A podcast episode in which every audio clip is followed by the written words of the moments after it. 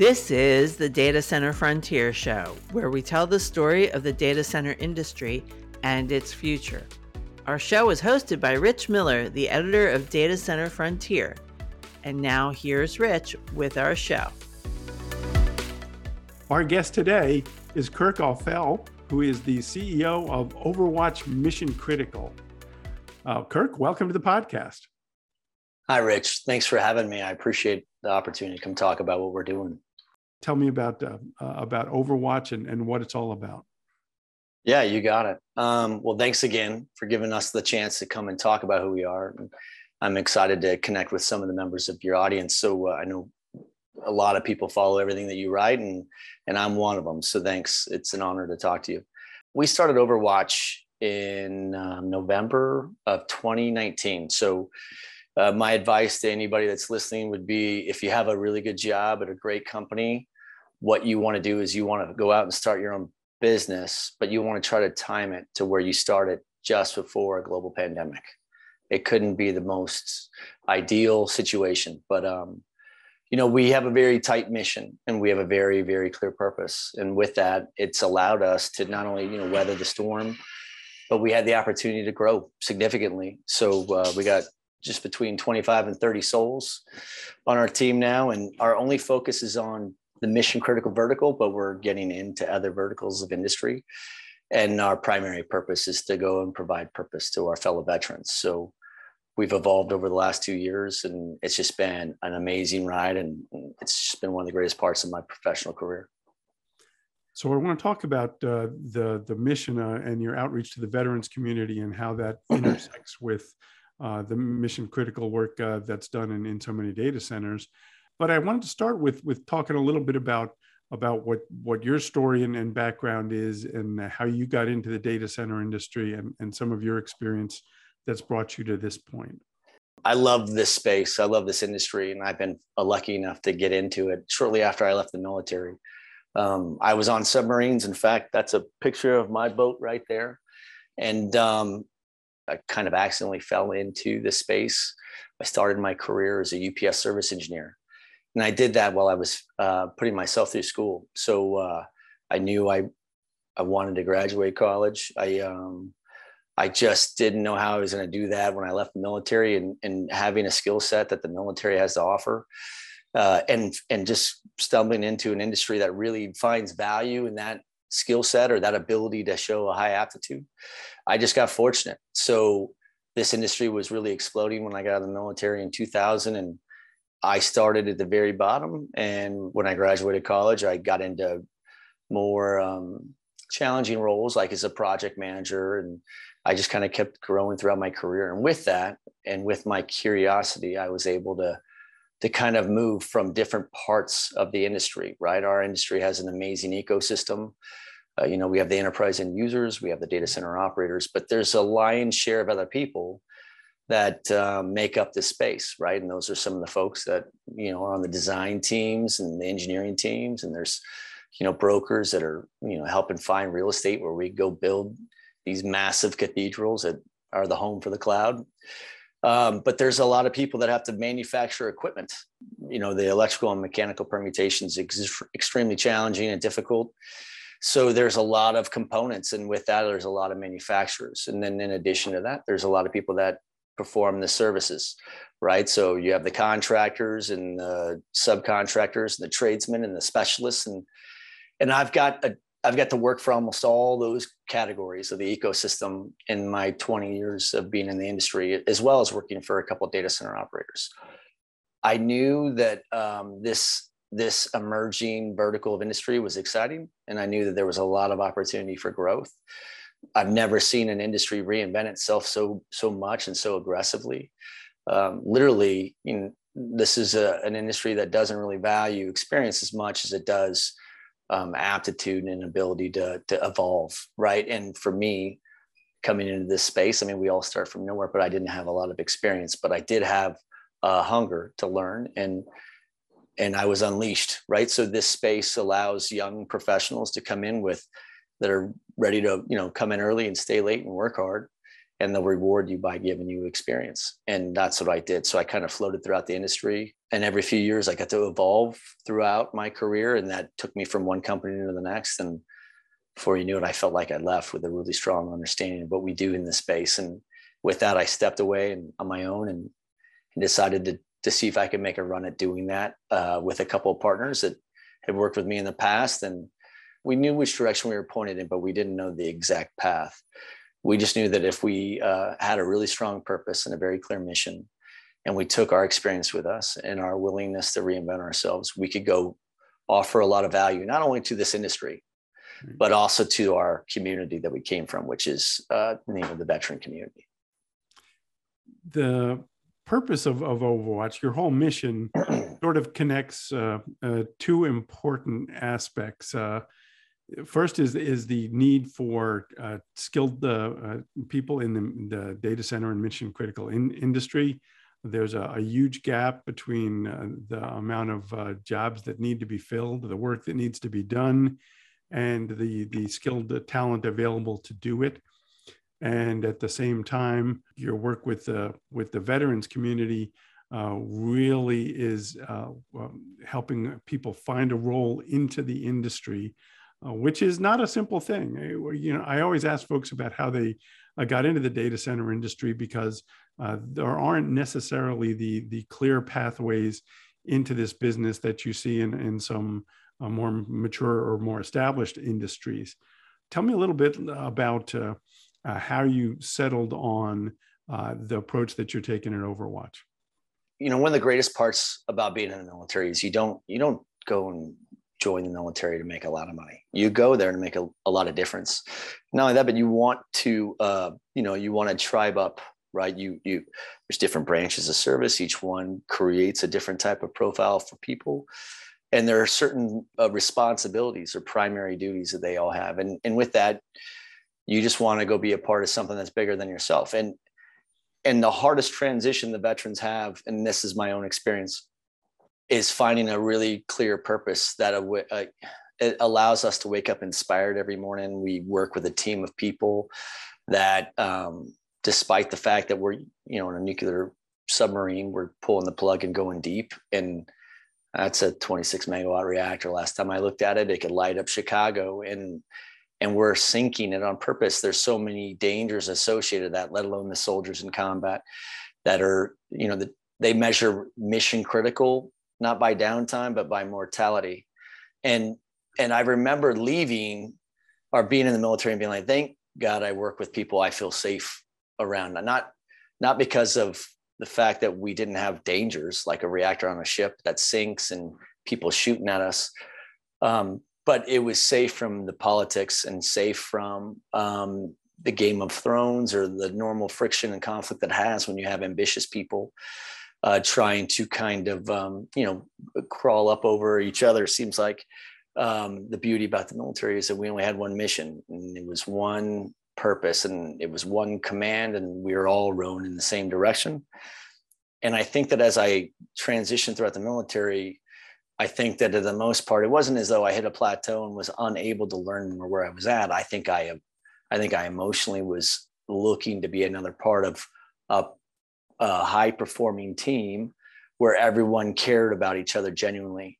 And it's hard in, in a competitive environment that we're in where you're not going to find a lot of companies that are going to put the the people ahead of the profits. Not that a lot of companies don't do a great job trying to find a healthy balance but objectively i i knew that i wanted to see others be able to unleash their selfless backgrounds and their aptitude and reinvent themselves with us. So we left we started this group and we said the only thing that we have to offer right now is our and you know our you know pat lencioni wrote a book you know the three primary characteristics or traits of a good team uh, teammate is to be humble, hungry, and smart. And for us, those are the things that we had to offer, and our understanding of how the industry has evolved and where we think it's going. We said the only priority that we had was to create a paramilitary type culture to where people, you know, came into that place to work to either lead or be led. This is where they came to grow their careers and uh, to learn everything, you know, right then and there. So we started it and we said, let's go out and see if we could help some of these businesses that are struggling Uh, I don't think the industry needed, you know, another owners rep group. I just felt like it needed a different one, one with a different mission and a different purpose. So our focus was we're going to go out and hire veterans transitioning out of the military. So there's a need for us to have people with knowledge, experience, and you know wisdom in this space. Um, so we have to have an element of experience, but the industry, I mean, Dean did a really good job, maybe even in one of your publications, and where he talked about the existential threat in the space is the limitations to growth um, because we don't have enough talent to support the growth. The military doesn't come out with people that have data center experience, but they do offer the one thing I think this industry lacks the most.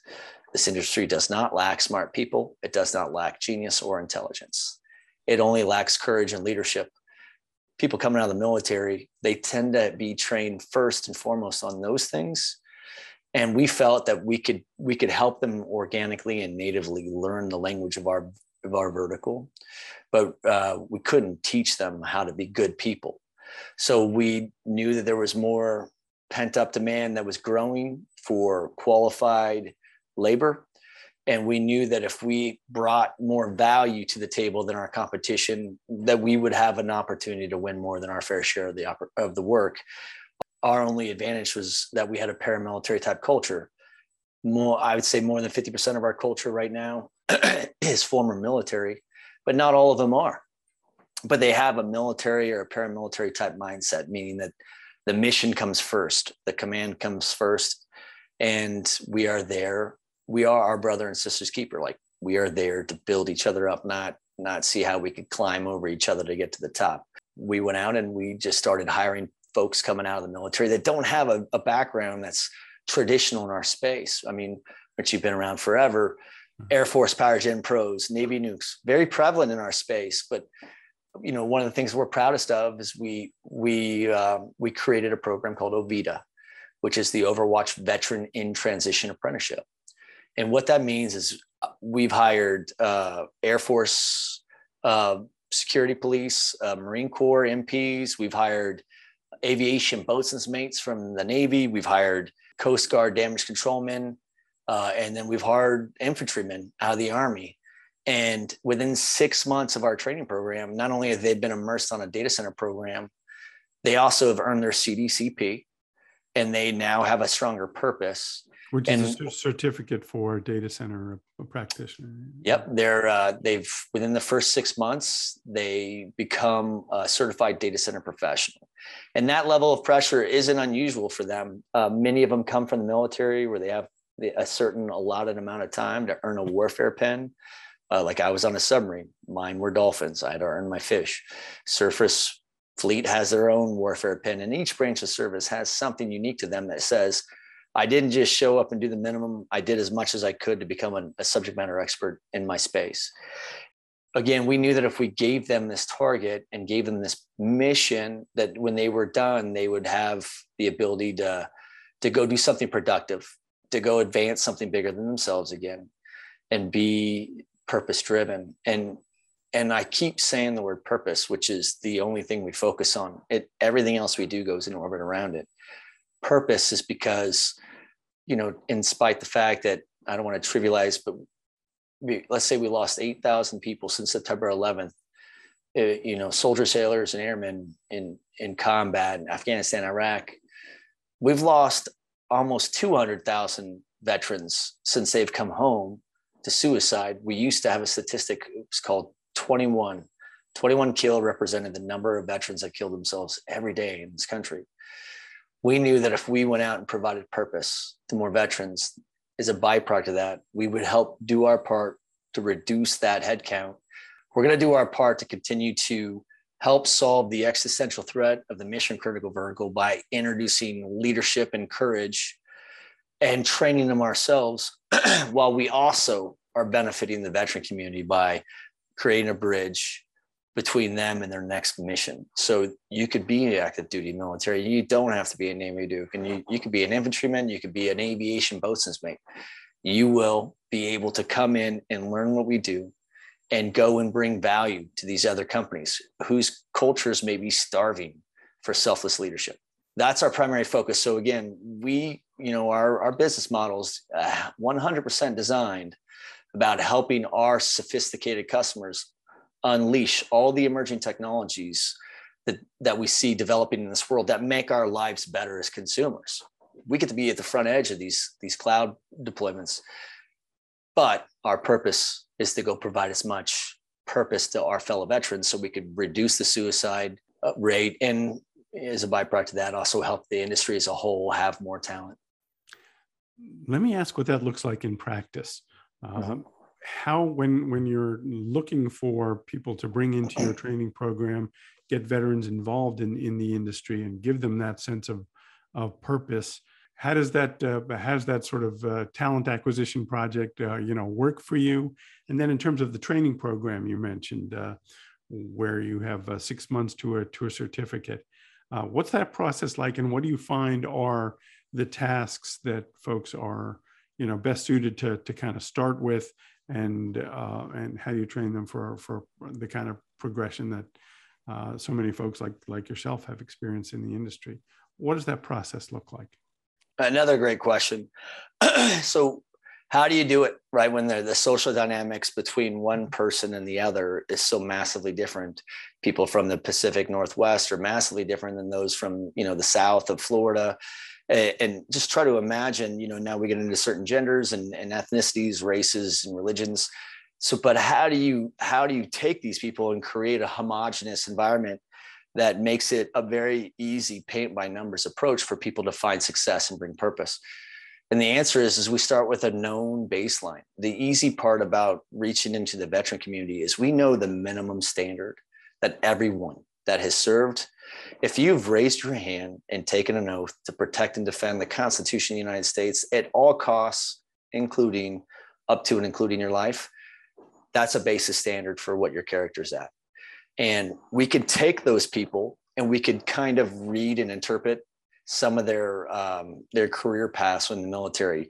You know, the Navy has what's called NECs, Naval Enlistment Careers, or military operational specialties, MOSs, EIEIO. It doesn't matter. We know how to take a baseline and say, okay, at, at a benchmark level, this is where all of these people fall into.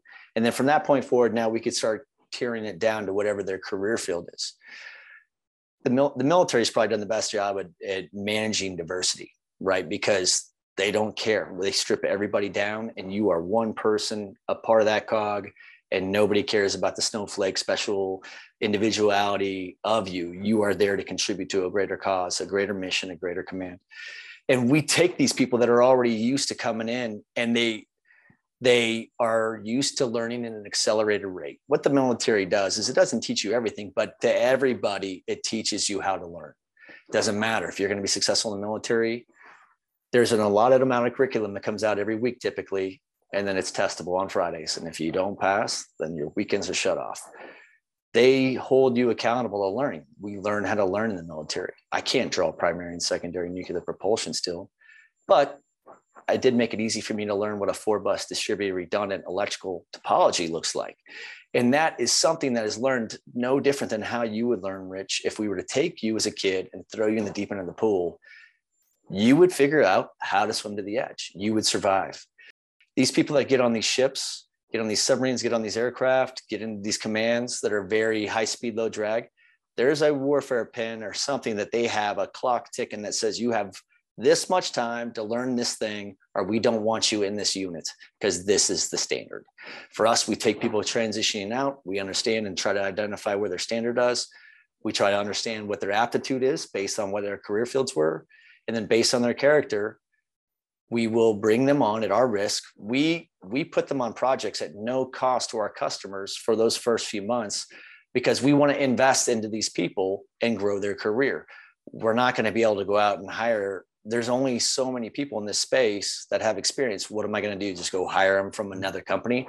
That does not solve the problem of the existential threat of our vertical. And it also doesn't help the veteran community. So we will go out on our own dime, hire a transition veteran after we understand where they fall within the standard.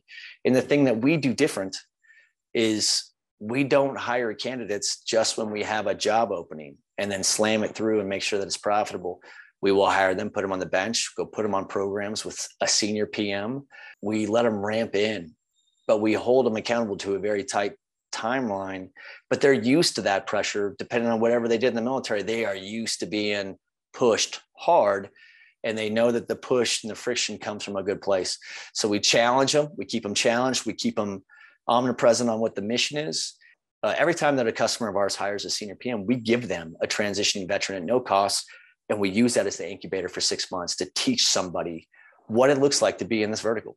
Now they know how to survive. We throw them the deep end of the pool. We, it's really important to know that we have people on our staff that are seasoned, experienced data center construction project managers, even some that are on the operations side. They're never going to be billable to our customers. They are only there. Their only customer is our team. So we invest so hard in that culture, like the military would to us. And we invest to where each one of these juniors, and we have a junior from every branch of service, and we have multiple juniors running at all times. We bring them in and we anchor them with someone that has a lot of patience and a lot of wisdom and a lot of knowledge of the industry. And their only job is to be challenged and tested on a daily basis in real time aptitude and knowledge of what we do. And the only way that mission succeeds is we we give them a support system. And that support system is our field commander. And I think that when you invest into these people, just like in the military, uh, they're going to have loyalty to our mission and to our command.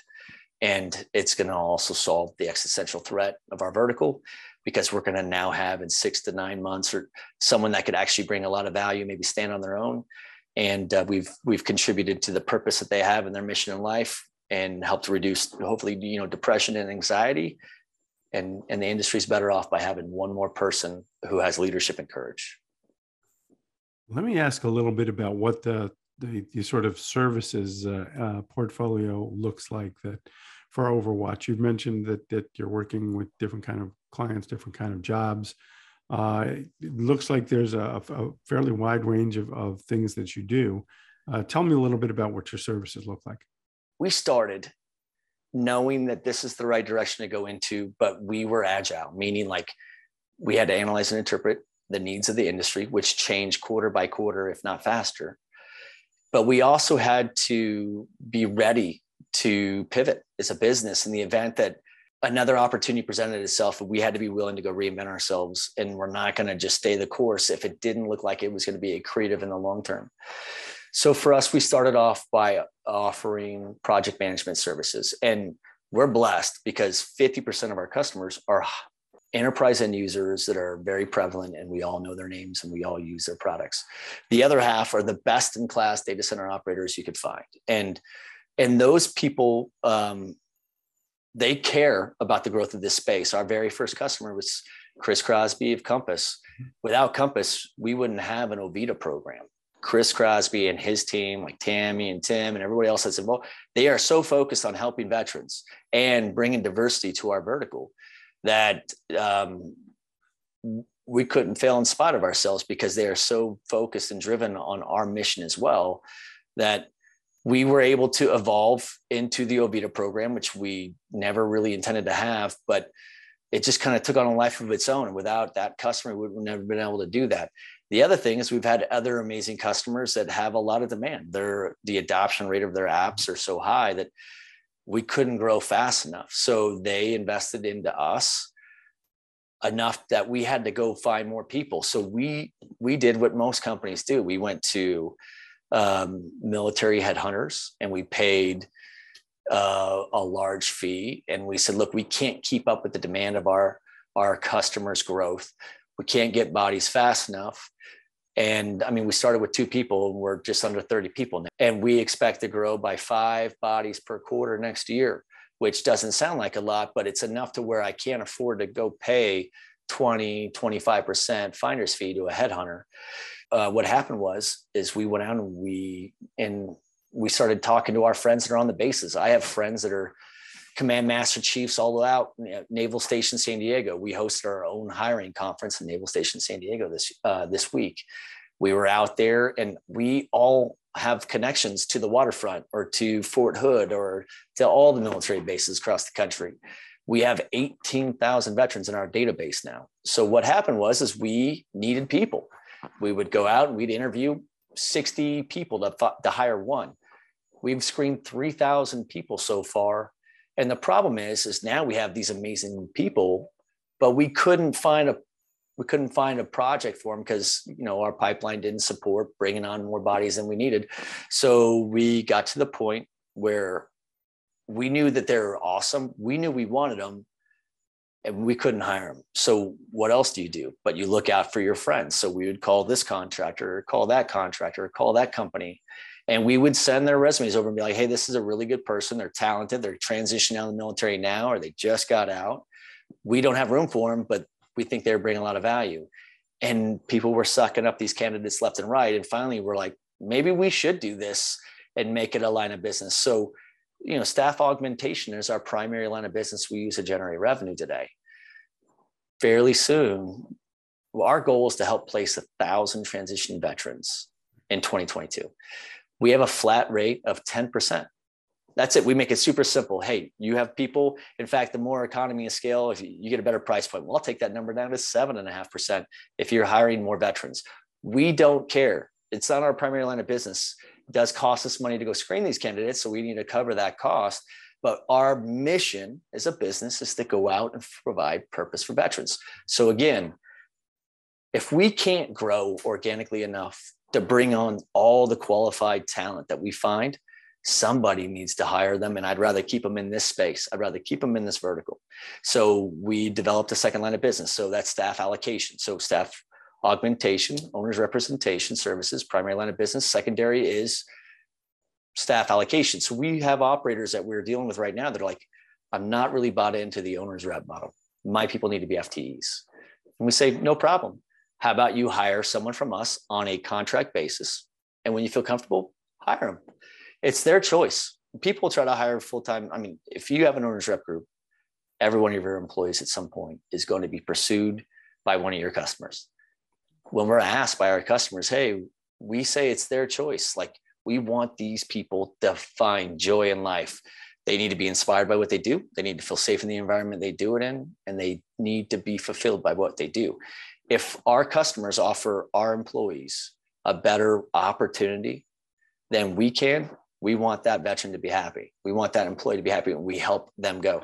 One of our very first Ovita candidates our first graduate from the Ovita program, who was a, she was amazing. She came from an aircraft carrier, 5,000 people on aircraft carrier, startup company of less than 30. She feels more comfortable in a bigger ship. So we're going to help. We've helped her go find a job with an amazing contractor that's a big size one that she feels comfortable in. So we don't care. Again, I mean, Richard, uh, we, we think that we're going to bring value to the space by offering the type of talent that we do but we're we're really focused on making sure that the veteran community has purpose in life and if it doesn't be with us then we're going to go help help them find it our own way so we've discovered that that's a whole nother line of business for us uh, and there are people that they just want to hire flat out they don't want to test drive them with us we screen them we interview them we'll be hosting two hiring conferences off military bases this year so uh, we'll be hosting one at the end of first quarter, and we'll be hosting one in the third quarter. And we hope to bring a couple hundred candidates to each one of these hiring events, and then bring on some of our partners from this ecosystem, and see if there's talent there for them. And we think that it's not about just bringing talent into this space and solving that that existential threat, but. We're saving lives, we're changing lives, and that's a bigger purpose for us. There's certainly a lot of uh, leaders in the data center sector who have military experience. Uh, like you know, like yourself, there's there's any number of folks out there who worked on uh, Navy subs. Uh, it, it seems that there's either through uh, people who are themselves in decision making uh, positions as veterans, or many who know and have been seeing the the accomplishments of the many veterans that are that are deployed in this industry. Does that uh, make your job somewhat easier in terms of uh, the support that the veteran community has in the data center sector, or is there still like work to be done there? Yeah, no, I, I guess I haven't thought about that question. I no, I would say no, and I'll tell you why. And it's a good thing. The military standard, or the mil like I think if I were to circle myself with nothing but a bunch of fellow submariners, they would hold me to a different standard than my civilian counterparts, or maybe even folks that come from the Navy that didn't serve on a fast attack submarine. I think military people are probably really, really hard on each other, and we hold ourselves accountable to a completely different standard. So I don't think that having a military narrative has brought us any advantage at all. Actually, I, I think in fact it may have raised the bar and made it more challenging for us. We have to be more effective in what we're communicating, and we have to be, uh, we have to execute better than everybody else, right? And I think that that's the expectation that some folks have for us. So, being a veteran and dealing with another veteran as a potential customer, the, uh, no, I haven't, I've yet to find the value or the advantage in that, but I, I tell you, I, maybe I should start thinking about that and just start Googling who else former military. What I can tell you is this I don't think there's anyone in our space that um, hasn't worked with a veteran.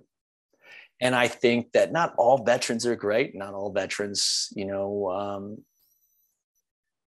some people are really struggling, right? Um, that being said, is I think that there's been enough of us that have made a strong enough impression that even if you're, you know, Joe Kava or Darren Dascarolis or whoever, whatever the brand, whatever the business, you've engaged with veterans and you're going to look for a certain level of character. You know that those people will typically put out. They're going to be highly productive and they're going to work hard, right? And and I think that I think having veterans throughout the community has only been the only advantage because those people that serve at a high altitude um, at their business, if they're making purchasing decisions, as you would say, or making hiring decisions, they've probably been exposed to a Navy nuke or Air Force person or uh, someone from a branch of, you know, I mean, the you're gonna have a hard time finding more discipline than the Army and and the Marine Corps, right? So, uh, I mean, Army has created some of the strongest leaders I've ever seen. Don't ever say that. Uh, I forgot Army Navy games this weekend, but there's amazing talent and they all come from different backgrounds and i think that having enough military immersed in our space that's been maybe an advantage because it's been easier for people to understand. But not on the leadership side i think the leaders would probably make the bar even harder for us. I, I want to circle back to something you mentioned at uh, the beginning of our, our talk, which is that you started your business in November 2019 obviously the, the pandemic has been a huge factor in the business and in all of our lives. Uh, I'm curious uh, what that experience has been like uh, for you and your team uh, as the data center industry has tried to adapt. On the one hand, more challenging operating conditions, but on the other hand, a, a huge uh, jump in demand for for these services to keep the world running. What's it been like? I would say this: it's been good and I don't mean that in a morbid sound because we're happy that there's a global pandemic. Obviously, that sucks. Getting on planes with masks, run around. You know, I mean, the amount of things that we've had to do is a byproduct of being worried about the real threats of of COVID versus a lot of the emotional, non-objective challenges that we have to deal with. So, for us, I can't think of a better time to literally start a business because it forced us to lean into each other more. It's like when I was in the military, my I, a little more history on me. Uh, I'm the youngest of a bunch of boys, and we were. I have a brother in every branch of service. My father was E1 to 05 in the Air Force, and he did 24 years active duty. I was born and raised on military bases. Every man in my lineage is military. I, have had the opportunity to, to be exposed to a lot, and and the only thing that was great about my father's advancements in his career was that every time we moved, our family grew a little bit closer because we knew that sometimes it was the only people we would know when we got there, when one command duty to the next, when he would travel the country. When when things go really wrong, we rally really hard. And for us, it forced us. I mean, every startup struggles with there's no process or protocol for what you do. You build it as you go.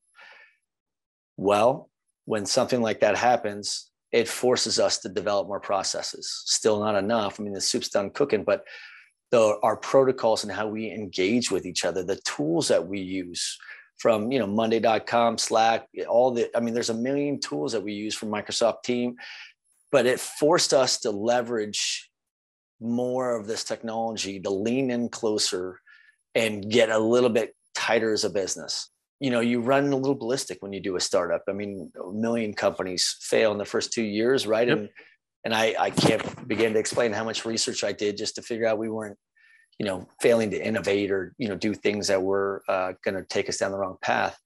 But there's always a victory and loss is what they say in the military. There's always something gained from a loss. And from a from a bad situation like you're talking to a guy that when I worked at Eaton, I was a PM and everything was amazing. I had my entire career planned out.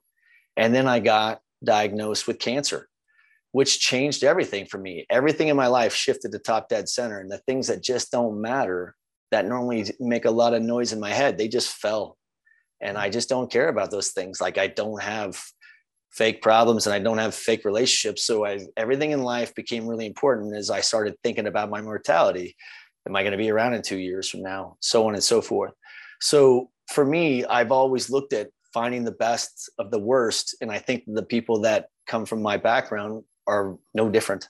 So I, uh, I think that having COVID or having the pandemic break out before we were stabilized uh, gave us a good charge so that we could never not be hungry. Like it just made us hungrier to grow and to survive. We weren't fighting for ourselves we were fighting for each other and making sure that the you know the whole business did well and and that we were bringing on enough to make sure that if something happened to one of our customers and they couldn't pay then we were covering that in person. We made it a commitment to ourselves that not only would we not fire anybody we would grow. And we came out of the pandemic and i think we tripled. And i think that when we came out of it we were probably at 15 people by then. And and i remember not only that but amazing things still happened. We were growing as a business. We had people that worked for us that were graduating from college, getting married, adopting kids. We had people on our team that were getting their professional licenses as architects.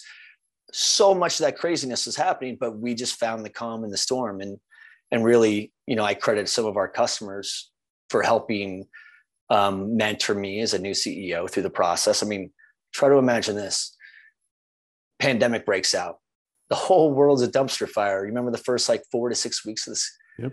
I'm in week three, brand new company. I have all these employees. I've hired more people than you know. I'm uh, than they're billable.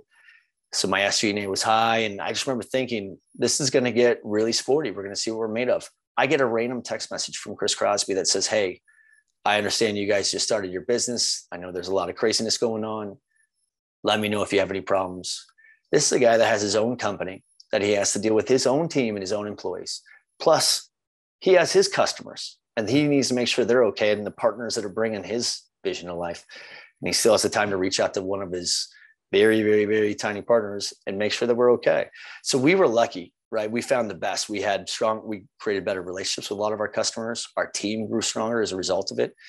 And um, I, it just makes you feel a little bit more invincible obviously uh, Chris is one of those people who thinks a lot about the future of the industry and has yeah for sure. has thought about not just you know training but but uh, education and and developing a curricula to, to, get people in the industry. And and obviously through yeah, both sure. hires and examples you, you know thinking about diversity which is such a huge issue particularly in light of the uh, the skills gap you know thinking about the, the road ahead and what it looks like. Um, it seems that that there is a, a lot of money coming into the data center sector. Data centers are getting bigger, bigger every day. It seems as this digital transformation really kicks into a higher notch. I think as all that goes on, as someone who's thought a lot about the the uh, the talent issues that we have, and uh, you know, what's your take on what it will take to help the workforce keep pace with the growth of this of this business and, and the demand. More leaders. That's what it takes. Doesn't need more experience. I mean simon sinek won't you know he had a post once that i read. It's like leaders aren't measured by how many people that follow them. Leaders are measured by how many additional leaders they make. You know look look at digital realty trust. Is there any data center operator that has produced more c-suite people for our entire vertical not to mention they're one of the four big companies that represented what 45 billion of M&A this this mm-hmm. this year, record breaking, right? For me, you know, we need leaders and we need strong CEOs that are willing to invest. A lot of them will, you know, get on stage and talk about these things, but a lot of them don't practice what they espouse. We need true leaders. And for us to solve this this problem in this space, it doesn't have to be a CEO. It could be someone that's you know in charge of running the delivery team for a platform at any operator. We need people that are going to be willing to look at the problem different. Right right now, it's easy to default back to what we always do, whatever it is that we always do. It would took a lot of time for us to be able to convince these operators that I mean the primary line of business they use to generate revenue is that data center space. So getting it built as fast as they can allows them to get a return. They want a very transparent and a predictable delivery model. How do you hold them up from all the pressures that they have to their customers or their shareholders with something that's not proven or you know it's brand new and it takes takes that first 4% of the leadership of our space and we can see the leaders in our space. They may not know us but we definitely know who they are and we get to watch them and we get to see what they do and then we get to see what they say and we get to compare the two. We need more leaders in this space that are willing to do what crosby was able to do which was go you know what? I'll take maybe a little bit of hit or I'm going to take a little bit of a risk, but I think that we need more diversity in this space and I'm going to do what we have to to do it. And, and as a byproduct of that, people are super loyal to that. And, and it turns out it's, you don't have to take a hit and you don't have to let your schedules suffer because you can teach people our space, but you can't teach them to show up early, stay late and outwork everybody. And we're going to continue to open up new channels. Now it'll be financially accretive. We didn't mean to go start i guess a headhunting company but we did it as a byproduct to our mission. We needed more people. We were finding more than we could hire and we wanted them to still find good homes so we would navigate them through the ecosystem and help them understand the space i've yet to ever find a veteran that got into the space that had any regret they love what we're doing because it's so aggressive. We're growing so quickly. The amount of stuff that we're building is on I mean, we're record breaking almost year over year on what we do in this in this vertical. And and there's so many opportunities to grow. Look at me. I was a service engineer, a project manager, a sales engineer, a salesman. You know, I I got to kind of be on every part of it until I ran the platform. It aligned on the design, the construction, the engineering, and the delivery. I got to be a part of all of that just because I was hungry and I was able to grow. You could unleash yourself in this space. Why would you not want to be here? So I think that what we need to do is we just need to continue to see more leaders emerge that are willing to adopt new means and methods and bringing on talent. And right now, it's very easy to say I, they need to have five years experience. Well, what if they have five years experience on a submarine, but they understand this really well? can we train them for six months and let them understand it and then see if that works? I'll take the risk of training them if you'll take the, tr- the risk of hiring them. And we will ultimately not only be probably producing a better future for you know a better delivery team we're saving lives. We're changing people by providing purpose. So i hmm. think it's a it's a win-win kirk i appreciate you taking time to, to share your story and tell uh, fill our audience in about about Overwatch. And and I also, you know, I appreciate your your your mission and your purpose in this, and and the way that you're you're making a difference uh, in a, a, really important place. If uh, our listeners are interested in learning more about Overwatch and about the the work that you do, how can they learn more? We have a simple website. You can find us on LinkedIn, which is if you have a career and you have a LinkedIn profile, you could just Google Overwatch uh, or search up Overwatch. Our website is weareoverwatch.com. I would just tell your listeners this I am stunned to discover how many people are miserable in what they do.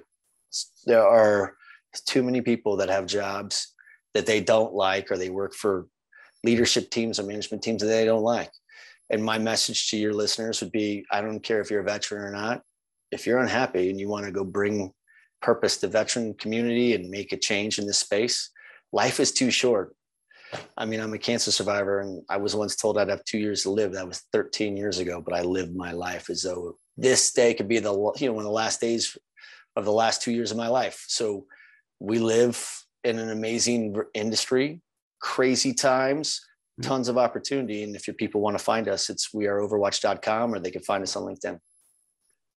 Well, thank you again, Kirk. And uh, uh, thanks to all of you who have been uh, listening as we uh, tell the story of the data center industry one podcast at a time.